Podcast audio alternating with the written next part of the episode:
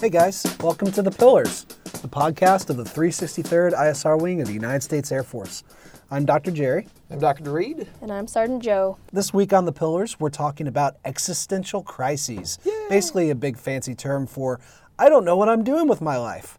So come uh, hear about Joe talk about how she wanted to be a veterinarian and how I was going to be a Navy SEAL and how Dr. Reed wanted to be a baker on this week's episode of The Pillars. So, Jerry, tell me, what did you want to be when you were younger? This is kind of embarrassing, but I, at one point in time, wanted to be a Navy SEAL. Nice. Yeah. Say more. That's not embarrassing. what happened? Oh, yeah, exactly. You really let yourself go. Thank you. just yes, kidding. yes, I sure did. Well, um, it just something about the um, image that was portrayed in, in society just really appealed to me, and you know, just being a bad A and and being you know very physically fit, and um, you know all the other things that go with being a military member, serving our country, defending freedom. So uh, from a, from an early age, I mean, we're talking like 10, 11 years old, I started getting really into swimming, um, physical fitness. Um, at one point, I was uh, swimming almost two miles a day. Wow. I was uh, running about 30 miles a week, and I was doing all kinds of, um, you know, push-ups, sit-ups, pull-ups, um, that kind of thing, just trying to get as fit as possible. My doctor actually had to, my pediatrician told me I had to stop because like, I was getting like stress fractures all over my body, and just like, yeah. Um, but I was in really good shape. And then my parents kind of, uh, when they saw like how serious I was getting about this, and like no kidding, I was going to try to like uh, graduate high school and go join the Navy. They put a cans cans on that and said, no, if you're going to join the military, you got to at least go to college 1st And so that kind of changed my whole whole direction. We're kind of joking, like, geez, Jerry, what happened to you? But, like, Right, yeah. I think we all know you to be a pretty high, for, high performing guy, so that story is not all that surprising. Joe, what about you? What did you want to be when you were little? Uh, I wanted to be a veterinarian, like probably 90% of young females. um, and I just always have a connection with animals, loved them, worked with them. I brought every animal possible home. My parents were constantly putting up like found cat, found dog flyers, right? Like, I never stole any pets out of anybody's backyard, but you would say it was probably pretty close. Like if I if I had a bleeding heart for a pet, I thought I could take care of it better than anybody. Uh, so I really had that passion. But uh, when I got when I graduated, um, my parents had divorced, and college money just went out the window.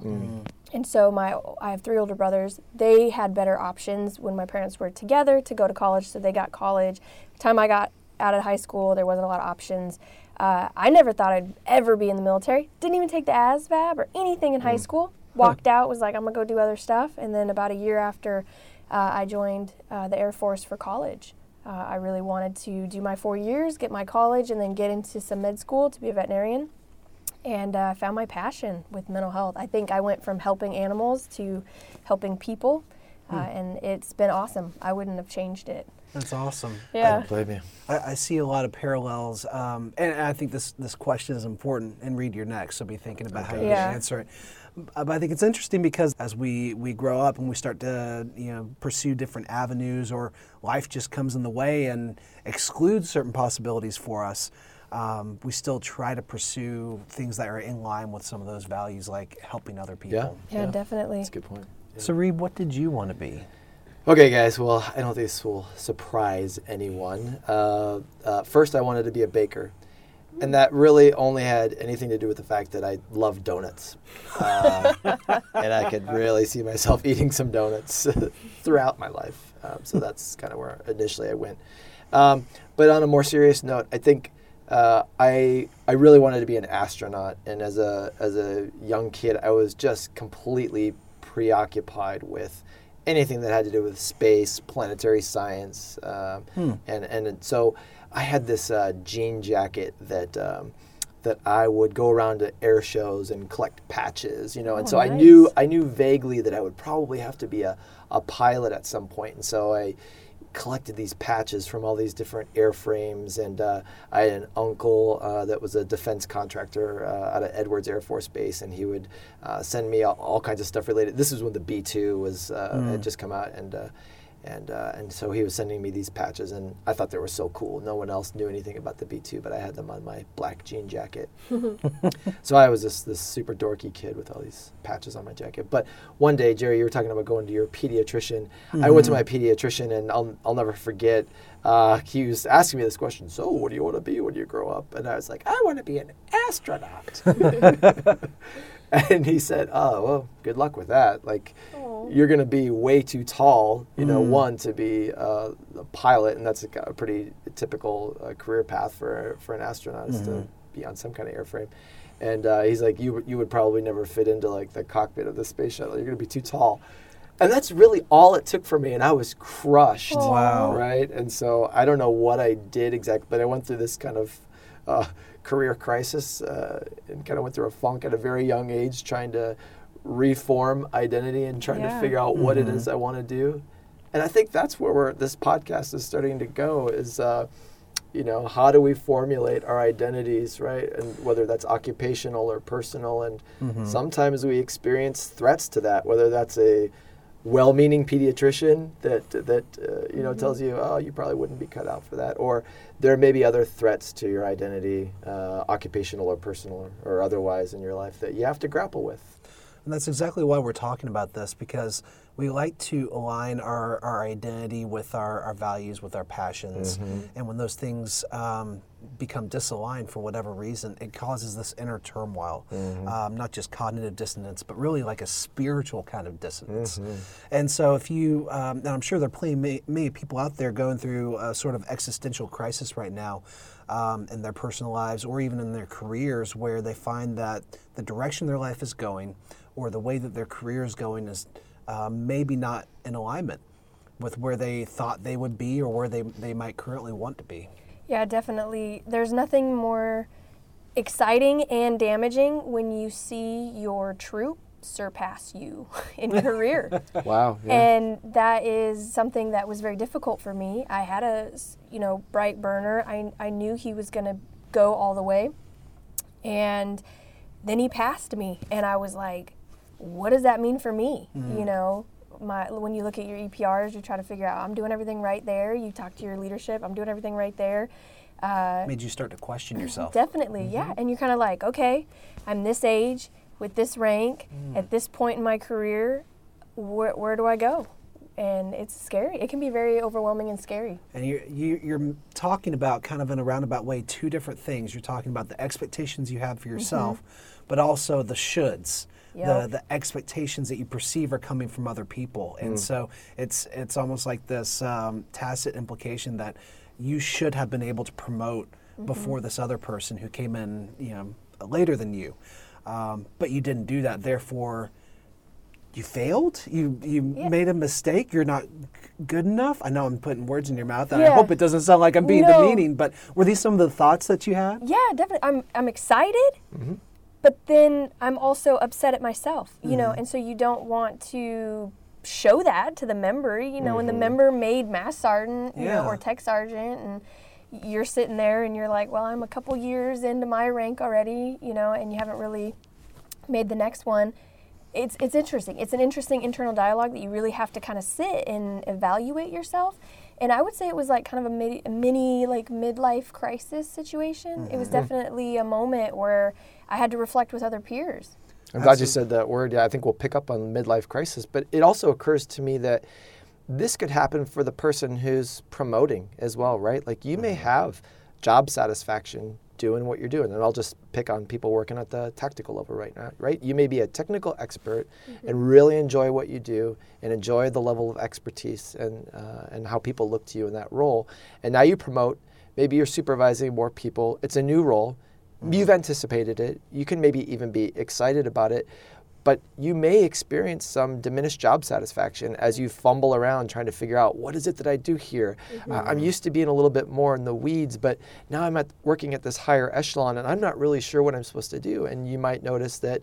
Uh, you're not as practiced, you're not as mm-hmm. facile at, at your job as you used to mm-hmm. be, and it starts to eke out sideways in, in diminished job satisfaction. Maybe your relationships are impacted. And that might coincide with, you said midlife crisis. That might coincide with a period of time in your life when a lot of things are on the table for you identity wise, and you're trying to figure out who am I? And I, yeah, and I say midlife crisis only is in the fact that we do t- age twice as fast. Mm-hmm. So in your 30s, right, you can find yourself in a We can call it mid-military career. There we go. How's that? I think Yeah. that's probably more appropriate because, in, in a lot of ways, our military career, whether you do you know four years or twenty plus, um, you get to that midpoint, and there there can be like a dramatic shift, like you're talking about, assuming a managerial or a leadership type role, where all of a sudden what you're doing now is. Um, perhaps new and foreign to you, and it's not necessarily as rewarding as what you initially came in wanting to do, which is hopefully something more kind of aligned with your passion. Uh, but we see this in a lot of other areas of our lives as well. Um, I'm personally working with uh, a handful of folks who um, are in their 20s and a few even in their, their young 30s um, who feel like at this point in time they should be married or they should have a family. And they feel like they're no closer to pursuing that goals. And so th- those goals. And so they f- have a lot of shame and a lot of guilt about that. Mhm. That's a great point. A lot of people, you do hear that in practice a lot, where people will say um, some of the sacrifices that they made uh, relative to their military experience just include putting other goals on, on hold, um, and not only for themselves but potentially for their family members, right, who are along for the ride a lot of the times, and they experience some kind of thwarting uh, in their growth, or they, they can't experience it that way, and a lot of this stuff comes up a lot of times around periods of transition. And, and we were kind of joking. I think it just dawned on all of us here before we started recording that, uh, you know, we do work with a lot of people doing career counseling, career transition kind of stuff, especially as they're getting ready to leave military service and, and they're trying to figure out what is that next thing. And we were, we're kind of laughing because. Uh, that that course that's offered for transitioning members is called TAPS, right? Yeah. And we play TAPS at the end of a day, but also um, at funerals or at you know memorial ceremonies. And for a lot of people, uh, that end of their military career can feel as dramatic as a death, right? It's the death of one kind of identity, That's right. and it can leave people just reeling. You know, what is next? What what kind of identity will I create for myself in the next chapter of my life? Yeah, that transition from Sergeant so and so to you know Mrs. so and so, or from Colonel so and so to Mr. so and so, it hits some people very hard. Very hard. Especially if you came in like fresh out of high school, a lot of your identity probably became wrapped up in uh, who you were uh, in the military. That became a part of who you are, mm-hmm. and in losing that, um, I think many people go through a sort of grieving process, mm-hmm. and they don't know necessarily who they are without that piece of mm-hmm. their identity. And I think we've seen a lot of examples of how people deal with it. I'm glad you brought that up. Yeah. Yeah, I've seen folks that they'll roll right back into a DoD contract, right? They want to stay in that family, Yep. which is okay. You know, they come in as a contractor or GS. Mm-hmm. I've also seen folks that go completely opposite and they start growing the beard and mm-hmm. they start ah. taking a year of hiatus or, Or you know, maybe they find their new identity in, in some of these veterans groups. Yep, mm-hmm. definitely. And there's no right or wrong, I think, is what we're, we're getting at. Right. It's really just are you projecting forward and what is your identity? Well, I'm glad you brought that up. There, there really is no right or wrong. People do this in a lot of different ways, and I mm-hmm. certainly wouldn't want to be very prescriptive about it. But mm-hmm. um, based on our experience, you know, kind of collected around the table here, we we probably have seen people coping with identity crisis, whether that's a mm-hmm. personal identity crisis, a work identity crisis, or a midlife identity crisis. There are some stereotypical ways that we see people coping, like maybe they go out and buy that new sports car. Or um, what have you guys seen? Uh, th- what works well for people? What tends to not work well? Well, say some of the first signs of this are, are um, just a general sense of dissatisfaction with life, with your job, with relationships, um, and maybe a, a lacking of motivation. You lose motivation and drive. Um, for the things that used to provide that for you, and uh, I think a lot of times these are you know little red flags that may symbol that uh, existential or identity crisis that's going on. I think when this happens, it's it's a good time for us to step back and kind of take stock of where we are, where we you know perhaps thought we would be or think we should be at that point in time, and then determine um, if there is some kind of course uh, recorrection that needs to take place.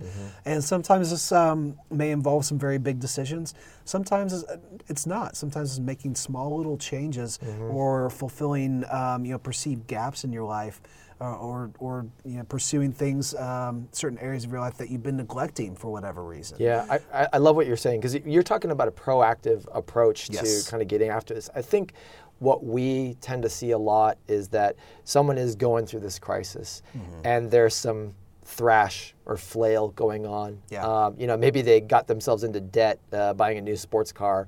Or they started to look outside the relationship, you know, maybe thinking, example. uh, maybe maybe happiness or satisfaction will come in a new relationship partner for me, and that creates uh, problems with your current relationship partner. And so I think we tend to see a lot of the stuff walking through our office door at the point where there's now some problem associated with some uh, adjustment issues related to these big life changes. So you're advocating for a more proactive Yeah. approach. Yeah. I'm I'm agreeing with you. I think the first step is to be kind to yourself. Mm. You're recognizing that there's a, a out of alignment, Yeah, right? And you are looking to seek to correct that. But that doesn't mean there's something wrong with you. There's no guilt or shame. Communicate it, seek help, reach out, really look at that support network and then if it is a new sports car, talk to, you know, budget, finance, make a plan, make sure you can afford it, and then go pick it out. Yeah. But but do it not on a spontaneous whim, thinking it's going to fulfill some type of void. It might not be as well thought out. I'm Because they- confident someone in the Yeah. listening audience just heard sports car and went, "Oh, I just made the biggest mistake of my life." I mean, when you drive on base, they're all passing you. We you have all the drive nicest cars. much better cars I'll than just I check do. out the That lemon is lot. true. Yeah. But, but you're right. There there can be a sort of call to action, Mm-hmm. um, or when you're going through a tough time, um, you know, say a major life transition, you, you want to inject some goodness into Mm-hmm. your life, and so maybe it is buying that new car or, or starting a new relationship or something along those lines. All that to say, under high periods of stress or when you're experiencing some of those signs of of an existential or identity crisis. Um, try not to impulsively make those major life decisions Mm-hmm. without careful reflection. Joe, I really like what you said. Uh, you know, reach out for help, and I know that we're big advocates for that. And and when we say that, we don't always necessarily mean, you know, uh, go seek professional help. It may be that someone that is sitting right next to you um, has gone through something similar, and there's a wealth of resources and mentorship that's available uh, where wherever you are. talk to your significant other, reach out to your peers, your friends, and really just try to, you know, connect. Make sure that if you're in this boat and you're like, hey, I'm not where I thought I was going to be, it's okay, and reach out. I guarantee you're not alone. Yeah. Hey, team, we want to thank you again for tuning in to the Pillars podcast of the 363rd ISR Wing. Hope you have a great day.